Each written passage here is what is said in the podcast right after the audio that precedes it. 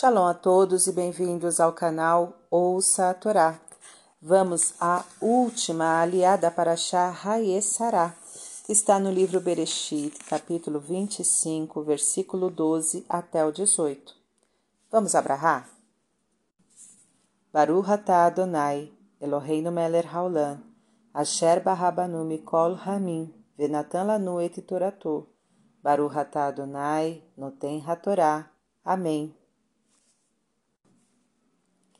São descritas as gerações de Ismael, filho de Abraão com Agar, serva de Sara, começando pelo filho primogênito.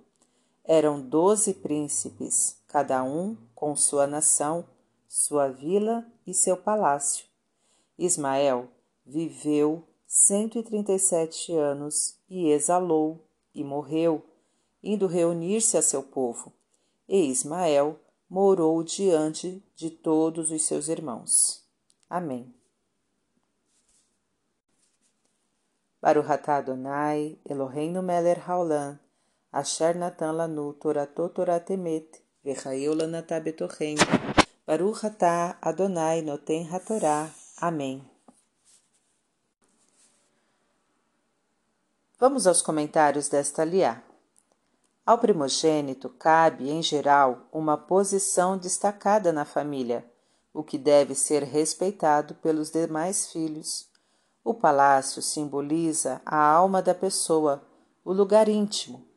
A vila simboliza o corpo, onde a alma reside, e a nação, as demais pessoas.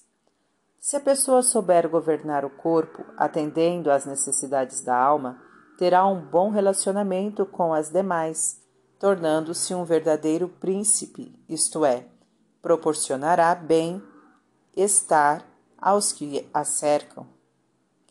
Para refletir.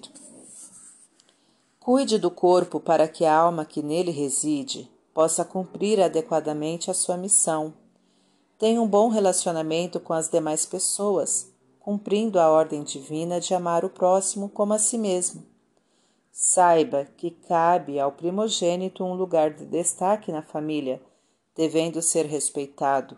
Em contrapartida, ele deve ensinar bons modos aos irmãos mais novos, incluindo-se aí a modéstia. Para refletir, pratique exercícios físicos sempre que puder. Fim dos comentários. Tá gostando do conteúdo do canal? Então curta, comenta, compartilha. Se ainda não é inscrito, se inscreve, ativa o sininho e fica por dentro das novidades. Shalom a todos!